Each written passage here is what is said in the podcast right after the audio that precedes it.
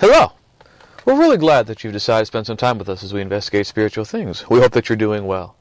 My name is Ethan, and I work with the Venice Church of Christ. We're disciples making disciples in the west side of Los Angeles.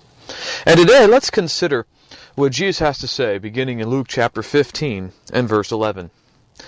There was a man who had two sons, and the younger of them said to his father, Father, give me the share of property that is coming to me. And he divided his property between them. Not many days later, the younger son gathered all he had and took a journey into a far country, and there he squandered his property in reckless living. And when he had spent everything, a severe famine arose in that country, and he began to be in need. So he went and hired himself out to one of the citizens of that country, who sent him into his fields and to feed pigs. And he was longing to be fed with the pods that the pigs ate, and no one gave him anything. But when he came to himself, he said, How many of my father's hired servants have more than enough bread, but I perish here with hunger? I will arise and go to my father, and I will say to him, Father, I have sinned against heaven and before you. I am no longer worthy to be called your son. Treat me as one of your hired servants.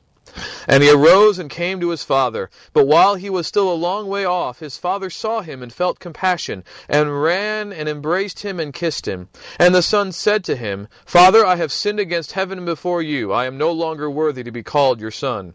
But the father said to his servants, Bring quickly the best robe, and put it on him, and put a ring on his hand, and shoes on his feet. And bring the fattened calf and kill it, and let us eat and celebrate. For this my son was dead and is alive again. He was lost and is found and they began to celebrate. Now his older son was in the field, and as he came and drew near to the house, he heard music and dancing. And he called one of the servants and asked what these things meant. And he said to him, Your brother has come, and your father has killed the fattened calf, because he has received him back safe and sound. But he was angry and refused to go in.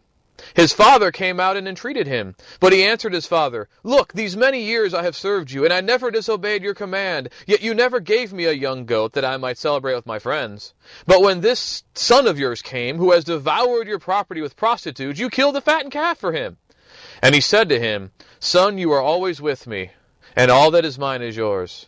It was fitting to celebrate and be glad, for this your brother was dead and is alive. He was lost and is found. You may recognize this. This is the parable of the prodigal son and the older brother. And so let's investigate what Jesus is communicating here. Let's begin by looking at the context. In Luke chapter 9 and verse 51, Jesus is heading to Jerusalem to be delivered up. Now, he doesn't go there directly. There's kind of this wandering journey that, that is discussed from Luke 9.51 on until uh, a little bit after this. And he seems to be in Samaria, he seems back in Galilee, back and forth. So this is what this is really showing us is that everything going on here is leading us to Jerusalem. All these things are exemplifying Jesus' ministry. It's telling us what this is all about. Now, in the past few chapters, in chapters 10 through 14, Jesus has been doing a lot of preaching and teaching and, and healing. Uh, he sends out the 72. He teaches the multitudes and the disciples many times. Uh, he also focuses many of his conversations on the Pharisees and lawyers, and he does cast out some demons and heals in the synagogue and has a reaction to it.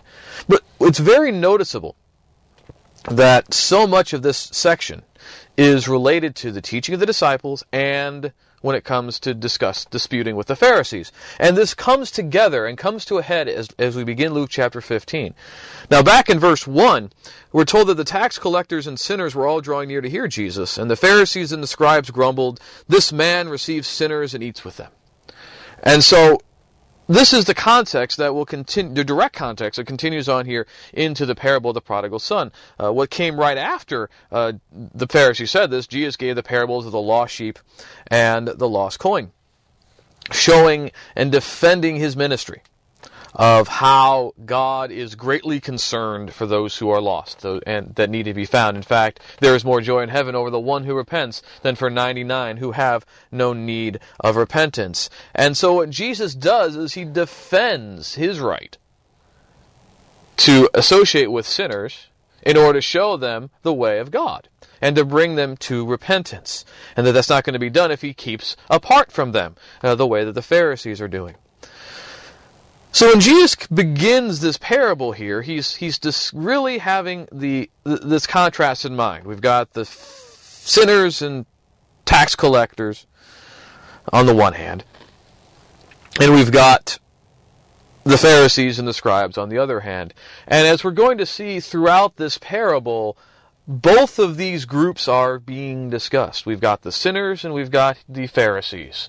And uh, they're being exemplified in this story that Jesus begins to tell us. And he begins this story by telling us there's a certain man, and the certain man has two sons. And the story begins with the younger son requesting a share of the property. He wants his inheritance. And literally in verse 3 that the father divides, so verse 12, the father divides his life. This is literally his life. And that's exactly what's going on here. The son is essentially declaring that his father is dead to him.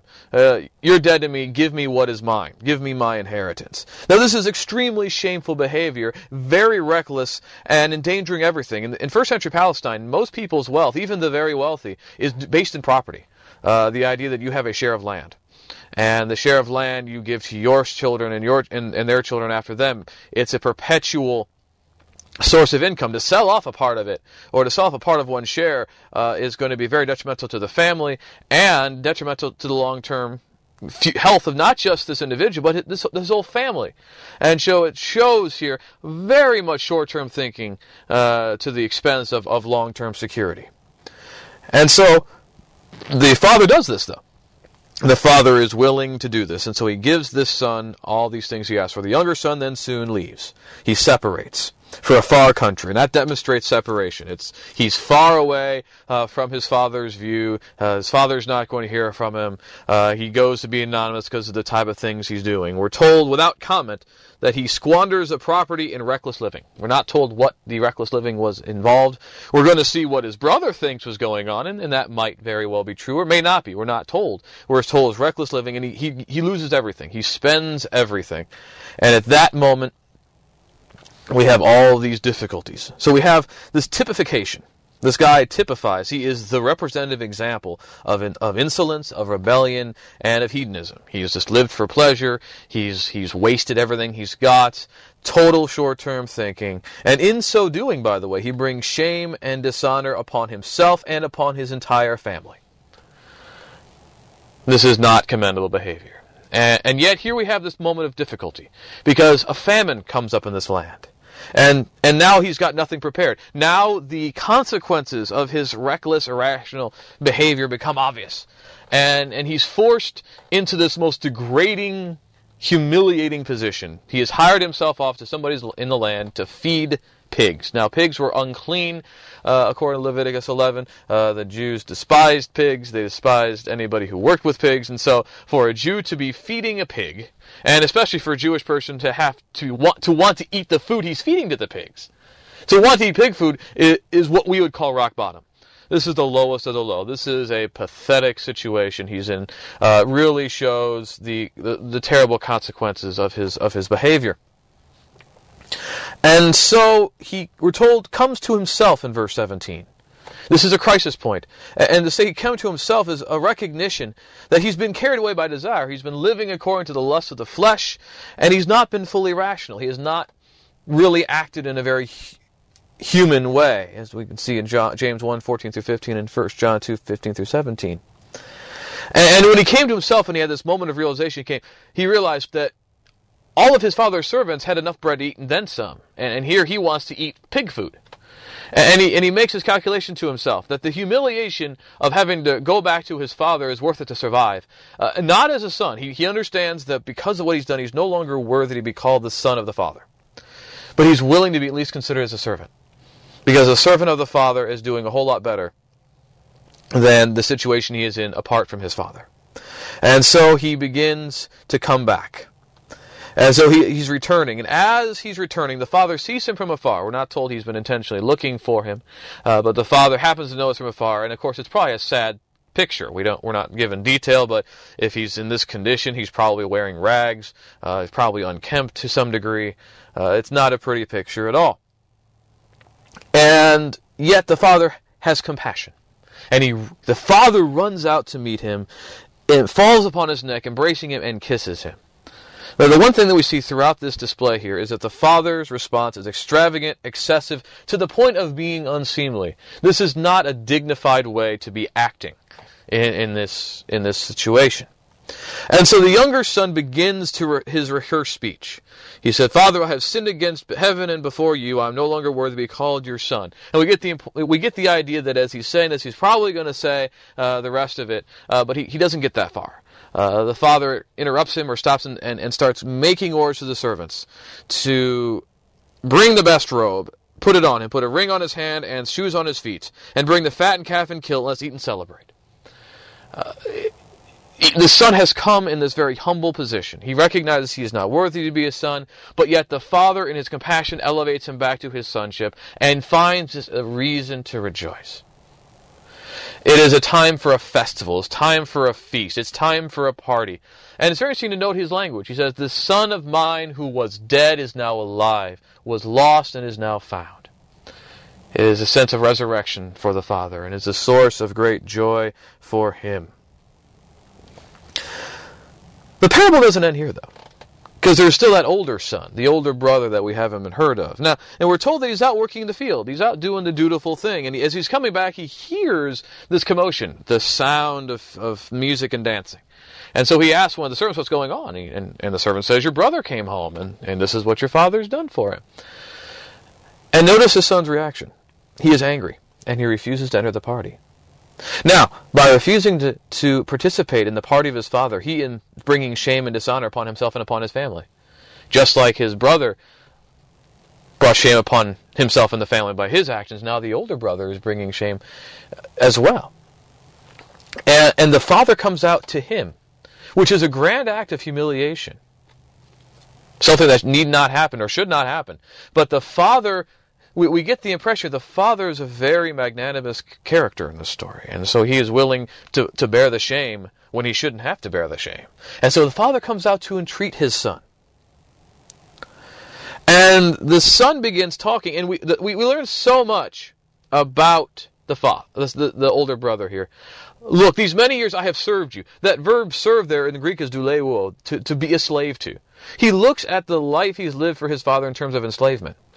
And yet you have never given me a young goat that I might celebrate with my friends. So the older son says, Well, since I've done all these things for you, I should be able to have a good time with my friends, while he is separating himself from the good time his father's having. He is not happy because his father's happy. He is angry because of the situation. And the reason, as we can see, is because of his contempt for his brother. Can't even call his brother. This son of yours. And he speaks to him disparagingly, has devoured your property with prostitutes. He's giving the most negative spin, which might well be true. We don't know. But you can just feel the, the hostility and the enmity and the venom. Here, I've been the good guy. I've done everything you've wanted me to do. And this is how you treat the one who disobeyed you. And, and you can understand, and especially if you've had siblings, you can understand where this anger is coming from. But notice how the father responds to him. He uses the most intimate term of the entire parable, teknon, child, or son, often translated. Really, child. It's much more endearing than just huios, the word for son. As all that I have is yours. You are always with me. But then he says it is fitting to celebrate and be glad for this your brother. And he emphasizes there is that connection still. This your brother was dead, but now he's alive. He was lost and is now found. Now this is one of the most cherished, evocative, and descriptive parables there is. And we can understand the characters. The Father is God.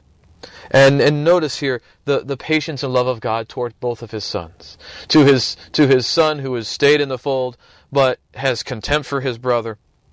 And for the one who was a prodigal, who, who wasted, but then came to a knowledge of the truth. He wants, he, he notice he's even allowed his children to be separated from him. But then it, it receives them back graciously. Beyond graciously, receives them back with excessive extravagance always seeking to reconcile himself to those who, who've been separated from him, even in unseemly ways. The younger son is called the prodigal, and of course that's the term that's been thrown around in this this um, parable. And prodigal just means one who extravagantly spends money. And and so the prodigal here is anybody who is separated from God.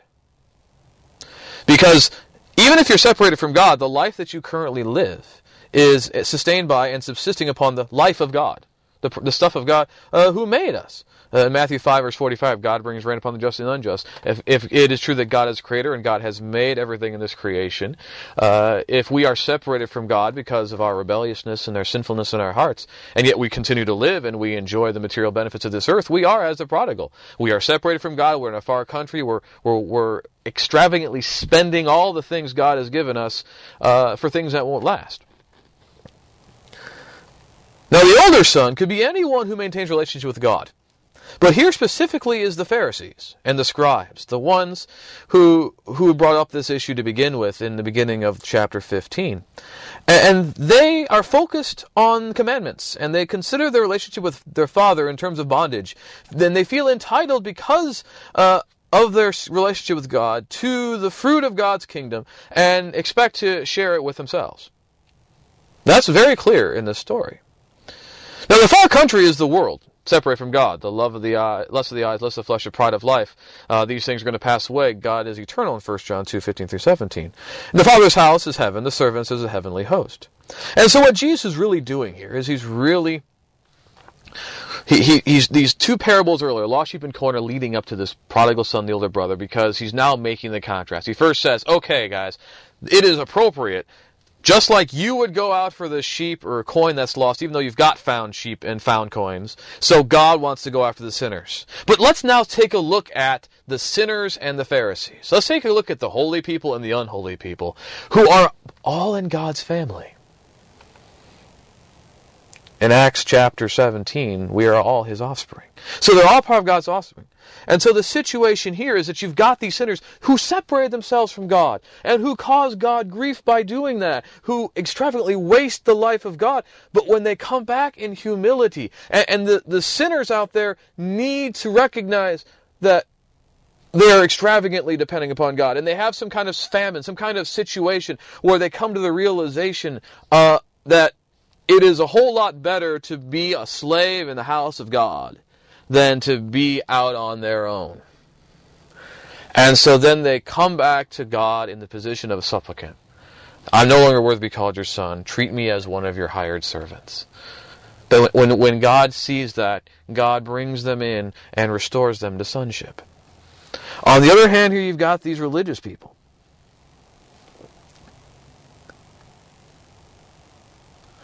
And they think they are entitled to everything. And notice this contrast here. The son, the prodigal son comes back, treat me as a servant, and he's elevated to sonship. However, the older brother, who's always been a son, considers his sonship as slavery. I have served you. I have, I have, I have acted as a slave for you for all of these years. Through grace and mercy, the younger son is not, not a slave, but, of, but a son. But the older son, trying to justify himself before God through his obedience, is but a slave. The Pharisees and everyone like them are therefore not able to take advantage of God's grace because they're focused on their legalism and their endeavor to justify themselves by their works and standing before God. Now notice that the older son wants exactly what the younger father has provided for the younger son. The issue here is that the son wishes that he could get a goat and to enjoy it with friends. He wants to have a party. But he wants the party on his terms with his people. And cannot bring himself to enjoy the party the Father presents in the Father's good wishes. And the reason for this is because of the contempt he has for his brother. And ultimately, that's the sad, the sad thing. Could the could the older brother have enjoyed the the association with the father and and enjoyed all these things? Yes, he could have. He stands out himself. As the party's going on, the older brother, the older son, intentionally excludes himself because it's not being done on the terms he wants. He excludes himself from the joy of the father because of how he views his younger brother.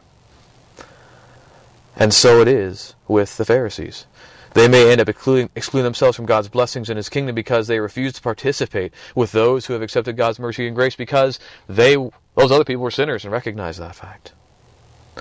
So therefore, Jesus in this parable simultaneously reinforces a message of God's extravagant mercy and grace towards sinners who repent, as we can see in the previous parables uh, of the lost sheep and coin. And in this, really fully fleshed out as a human being who is uh, a very non-sympathetic character because of his reckless living, but who repents, who humbles himself, and then is a character with whom we can sympathize.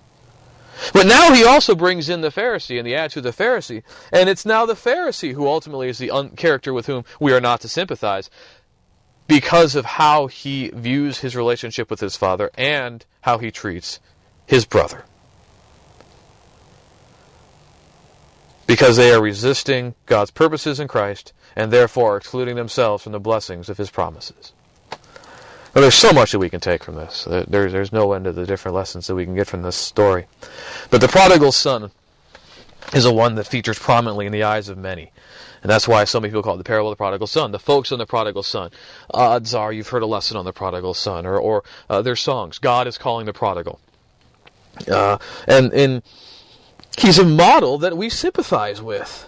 Because, in a sense, we all have our moment as a prodigal son. Because how many have rebelled against God, who live in pleasure, who suffer the consequences, hit rock bottom, and come back to God? That's the, the conversion story of, of thousands of people, and praise God for it. Sadly, how many are still separated from God? They have not yet hit rock bottom, or they have not yet recognized that it is better to be a slave in the house of God than to be uh, free in this world of sin. And and yet we're supposed to do well to remember that no matter how sinful our fellow man may be, they are still children of God who have separated themselves by rebellion and they're living for self. And God wants them all to repent and to be saved. In Acts 17, 1 Timothy 2, 4, and 2 Peter 3, 9.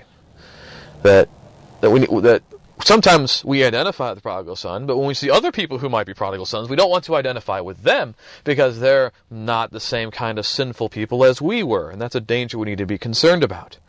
And the reason is because we all were in that position once. We were all separated from God. We were all dead and need to be reconciled back to Him and to be alive again. Uh, in Ephesians 2, 1 through 18 and Titus 3, 3 through 8. So we all were in that position of needing spiritual death and resurrection so we can experience the, the physical resurrection on the final day.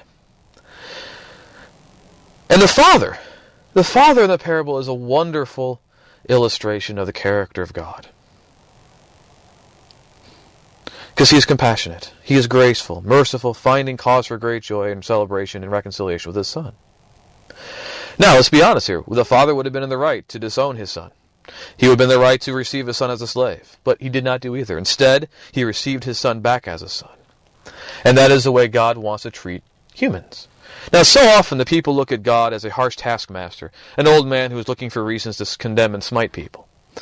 But this is not the portrayal of God that we get in the New Testament by Jesus. That in the New Testament, God was willing to send his son to die so that we could be reconciled back to him, to receive sonship by adoption through him, and to obtain a share in the inheritance of Christ in Romans chapter 8.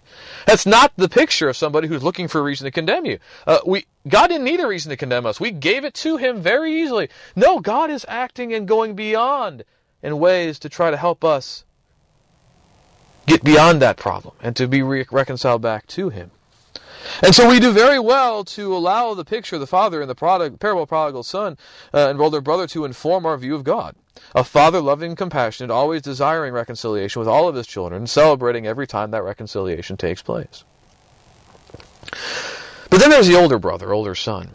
And in fact, I think that the, a good argument can be made that really this is the parable of the older brother. That the focus of the parable is this new element that is not seen with the lost sheep and lost coin, but this, this antagonistic figure who is a representation of the Pharisees. And he stands as a warning throughout the generations to Christians. Because the problem is not inherently in the attempt to follow after what God has commanded. It's not that the uh, or um, that one is not in relationship with God, as seen in the parable. Because we are to do all things in the name of the Lord in Colossians 3 and verse 17, and we are to do his commandments in 1 John 2, 1 through 6. Look, though, at how the older son looks at his life. He speaks of his life in terms of slavery. He looks at himself as a slave of God. And it is true that we are God's servants, and we are to see ourselves as God's slaves in many ways. In Luke 17, 7 through 10, uh, Paul and others talk about themselves as a slave of Christ. But throughout the New Testament, there's also this message, though, that we're not really slaves. We have not been given the spirit of bondage as in slavery, but the spirit of adoption as sons. And the reason why that's important is because our relationship with God is not predicated on our obedience. If it were, we'd all be condemned because none of us have been obedient fully. Our relationship with God is predicated on His love, grace, and mercy. Without that, we would not be saved. Does that mean we're not supposed to obey? No, we're not trying to say that this justifies or excuses disobedience. But it speaks to the way we look at our relationship with God and how that relationship with God exists. We are obedient servants of God because God has shown us this love and shown us mercy and grace and has received us. And we don't have to look to God as a harsh taskmaster. We don't have to have the view of God uh, as the older brother has of his father. We should be ever appreciative of the graciousness of the Father toward us. But it's also important to note how the older brother wanted a celebration on his own terms.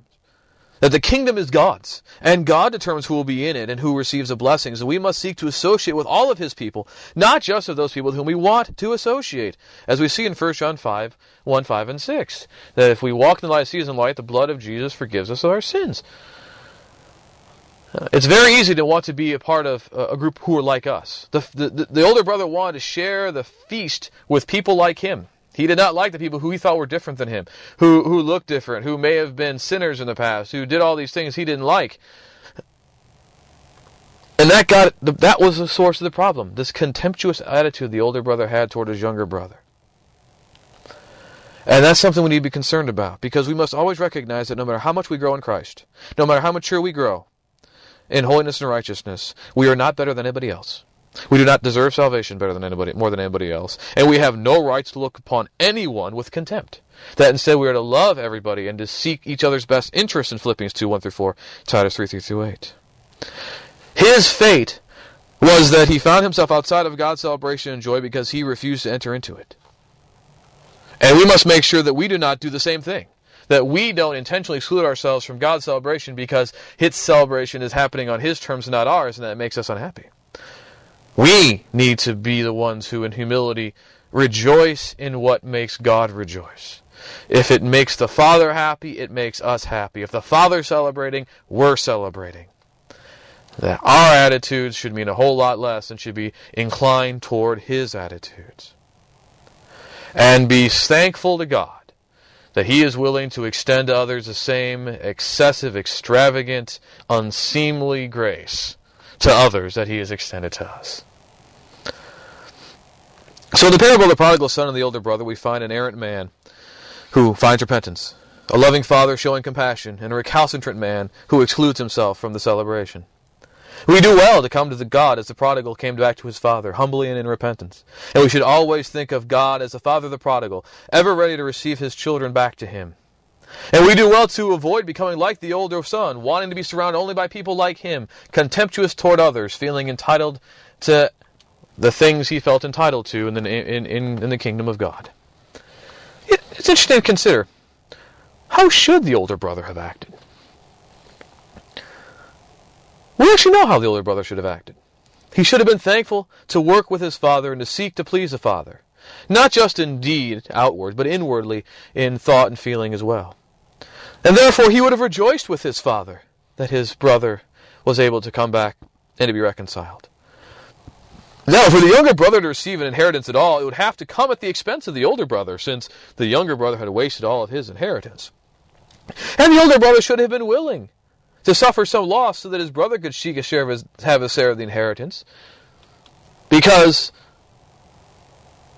they both share in the love of the father. Now, how do we know that's how the older brother should have acted? Well, because we are to know who is the ideal older brother. Jesus himself. In Romans 8 and verse 29, we're told that we are to, to, be conformed to the image of the Son, that he might be the firstborn among many brothers. And Hebrews 2 and verse 17, he is called, the, he is called our brother. It's interesting how Jesus is notably absent from this parable. He's, he's not one of the characters. And yet he's the narrator of this parable. And he's not far from its events. Because he is everything the older brother should be. He does the Father's will. He rejoices in that which causes the Father to rejoice. And he ultimately will be willing to suffer the loss of his life so that his people, his fellow brothers, can be reconciled back to the Father, and therefore to obtain a share of the inheritance of the Father through him. As we can see in Romans 5, 6, 11, and chapter 8, verses 16 through 18, that we are joint heirs with Christ. We can only be joint heirs with Christ because Christ has been willing to suffer loss so that we can share in that inheritance. Now, there was no salvation through the Pharisees or through any religious authorities, and that's very interesting here. They weren't offering eternal life. They weren't offering reconciliation to God through the, the, their offering sacrifice of themselves for the forgiveness of sins. Salvation can only come from the merciful God through the compassionate older brother Jesus. And that is why we must find salvation in God through Christ and celebrate in His glory and the advancement of His purposes. To seek to give, to, to enjoy and to rejoice in the things that give God and Christ reason to rejoice. And to look forward to joining that wonderful party in the resurrection for all eternity and not find ourselves excluded because of our own unwillingness to enter into the joy of our Father. Hope that you've been encouraged by our conversation here about the parable of the prodigal son and the older brother. If you have any questions or comments about anything we've talked about, uh, if you want to learn more about God, or if you have a prayer request or going through some difficulty, if we can be of any service, please let me know. Please contact me through my website, deverbovitae.com. That's www.deverbovitae.com. And if you live in Los Angeles, or traveling Los Angeles area, we'd love for you to check us out. We're online at VeniceChurchOfChrist.org, and we're also on Facebook, Google+, Meetup, and Twitter. We again thank you. Have a great day.